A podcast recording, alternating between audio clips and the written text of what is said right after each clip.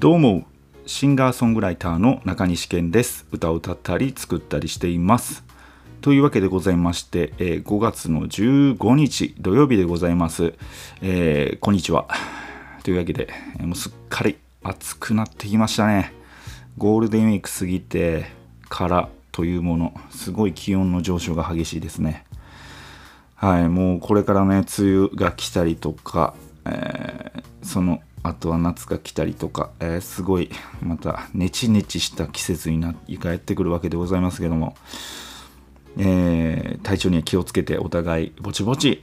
やっていきましょう。というわけでございまして、えー今回はですね、少し自己分析的な、話をしたいと思います。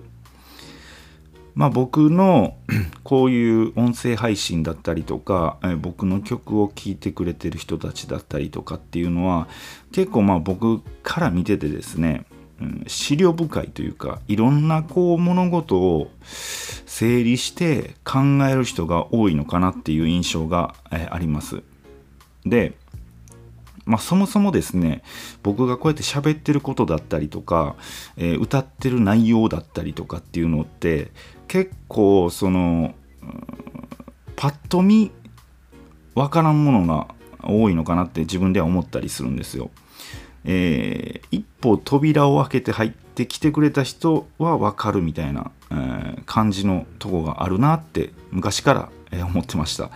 えーまあ僕自身がそういうものが好きやったりするんですよね、うん、見た目どうこうっていうより、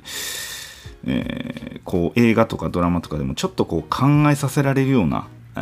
ーそういうものが好きやったりしてたんですけどもでねあの今ある本を読んでましてですねダニエル・カーネマンという人のファストスローっていう本なんですけどでまあこのダニエル・カーネマンってどういう人なんだっていうと確かイギリスの心理学者の人なんですよね、えー過去にノーベル賞なんかも受賞してる人なんですけどまあいろんなこう心理学に携わられていてまあいろいろその論文を発表されていてその中でもプロスペクト理論プロスペクト理論っていうのがまあ有名やったりするんですけどこのプロセプロスペクト理論って言いにくいんですよね。であのプロスペクト理論ってねいろいろなとこで、えー引用されてたりしてて、まあ、有名なんですけど、まあ、そのダニエル・カーレマンさんが書かれている「ファストスロー」でこれって、まあ、どういう内容かっていうのは、まあ、僕自身もまだ途中なんですけど人間はまあ思考何か決めるときに、えーいろんなバイアスにかかっていると、うんいうことなんですよ。で、えー A という道がある B という道があるはたから見たら A という道の方が明らかに、え合理的やのに、えーあえて B を選ぶ。人間はいつもそういう選択をするしてしまうのはなぜだろうみたいなところをえーっとねえーこの人は研究してはってそれはどういう研究方法かというと、えー結構面白かったんですよ。なんかねエエイモスさんやったかな？エイモンさんやったかな？なんかそういう人のあの共同で、えーダニエル・カーネマンさんのこう仕事してある人がいてめっちゃ会話して、えーひたすら会話を続けて、えー実験を取っていったっていうね。まあそういう実験方法でやってはったんですけど。でまあ人間はあらゆる選択をするときにいろんなバイアスにかかってるよねっていう話なんですよね。えーまあバイアスっていうとま偏見みたいな感じかな。まあ例えばほんでその本の中で書かれていて興味深かったのが、えー人間の思考にはシステム1とシステム2があると。でまあシステム1っていうのは、えー自動的に立ち上がる思考うん早い思考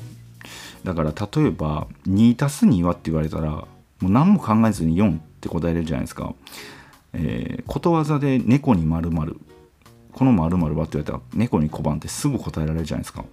でこれがまあ言ったら、えー早い思考システム1の思考なんですよ。だからうーんその他で言うとニュースとか見てて、えー大事なんだけどすごい社会にとって大事なんだけど、えー地味なニュースよりも、えー、目立つニュースなんか世間的に話題にあるようなニュースの方が目立ってしまうっていうのもおそらくまこういうシステム1の方が立ち上がってると。で、まあシステム1はこういったもんだと。で、システム2っていうのが、えー、論理的な思考。まあ遅い思考なんですよ。だから、システム1の後にシステム2が来るんですよね。えー、で、システム1っていうのはそんなに努力性がないんですよ。うんそんな考え込まなくていいと。で、システム2っていうのは論理的な思考なんで、え物事をこう論理的に考える思考なんで、えー、結構努力性がいるんですよね、えー、結構考え込まないとそういうそのシステム2の思考は人間立ち上がってこないと。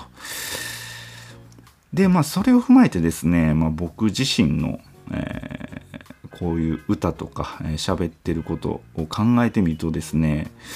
えー、そういうシステム2のことに当てはまるのかなと思っててでこれってもうものすごいあらゆることに言えると思うんですよね。映画にしてもそうですし音楽にしてもそうですよね。音楽もやっぱド派手な方が受け受けがいいですもんね。でそれってやっぱり何も考えなくてもあいいなってていうそのシステム1をこうかいくぐるで、まあ、人間って音楽聴く時にまず最初に、えー、なんとなく雰囲気で多分あいいなっていうのを察知してその後にようやく歌詞読んだりとか、えー、なんか、えー、アコースティックギターの音をちゃんと聞いたりとかっていうのはあると思うんですけどそれが、えー、基本的に全部に当てはまるのかなと思っていてでまあ僕自身の自己分析で言うとそのシステム2の方ばっかりに偏りすぎてそのシステム1に刺激させるようなものがあんまりないのかなって思いましたね。だから、えー、パッとパッとなんか見た時にあいいなって思わせるような要素。もう何も考えずにパッと見た時に、え、いいなって思われ思わせる何かが、えー、僕自身にはまだ欠けているのかなっていうふうにえー、思いました。うん。あの、このシステム1とシステム2っていう思考はね、結構いろんな物事に当てはまるので、あなたのこう、周りとか、あなた自身に関しても、ちょっとこう、今後考えてみてもいいんじゃないでしょうか。何かこう、選択するときに、えー、基本的に人間はいろんな偏見とかバイアスがかかっているとで、まあ、これも当てはまるかわかんないですけど、うーん、例えば、全く知らん人の名前を聞いたとするじゃないですか。会ったこともない人の名前、えー、ただ、淳くんでもいいですわ。淳くんっていう名前を聞いた時に、なんとなく僕らって多分考えると思うんですよ。その淳くんって、あ、こういう人なんやろなっていうのを考えると思うんですよ。ほんで、それを、こういう人なんやろなっていう要素って記憶の中の淳くんな感じしません？僕結構そうなんですよね。えー、記憶の中例えば中学生とか高校の同級生でいた淳くんを想像して、えー、その淳くんの話を聞くんですよね。ああだから淳くんこんな人なのなとかね考えたりする多分これも一種その偏見の、えー、システム1の自動的に立ち上がってくる、えー、ものの一つやと思います。うん。で、えー、そうですねだから今そのネット記事とかもそうですよねまず見出しで、えー、興味を持たすっていうのは多分このシステム1にまず何も考えてなくてもなんとなく興味あるっていうことでポンって押さすっていうのをまずしてほんで記事に、誘導させるみたいなことを多分やってると思うんですよね。なので、えー、まあ、こういう分析がいろいろできると思います。この、うん、システム1とシステム2の思考があれば。また、あのー、この本途中まで読んでるので、え、まあ、全部読み終わったらね、えまたどこかでお話したいなと思います。面白いことがあれば。はい、というわけでございまして、えまあ、今回、まあ、軽くまとめておくと、まあ、あの僕のこうやって音声配信してることとか歌とかっていうのは、えー、結構その何か考えることが好きな人が、えー、聞いてくれてるのかなって印象がありますと。で、まあ、人間には、えー、自動的に立ち上がってくるシステム1と、えー、論理的に考える遅い思考と言われているシステム2があると。でまあ、えー、僕自身の、えー、歌とか喋ってることっていうのはこのシステム2の方に主に重きを置いているから、えーまあ、今後このシステム1をシステム1の方になんか刺激を与えるようなものを、え、作っていけたらなというふうに、え、思いました。という話でございました。はいというわけでございましてまた聞いてください。今日もぼちぼち頑張っていきましょう。中西健でした。See you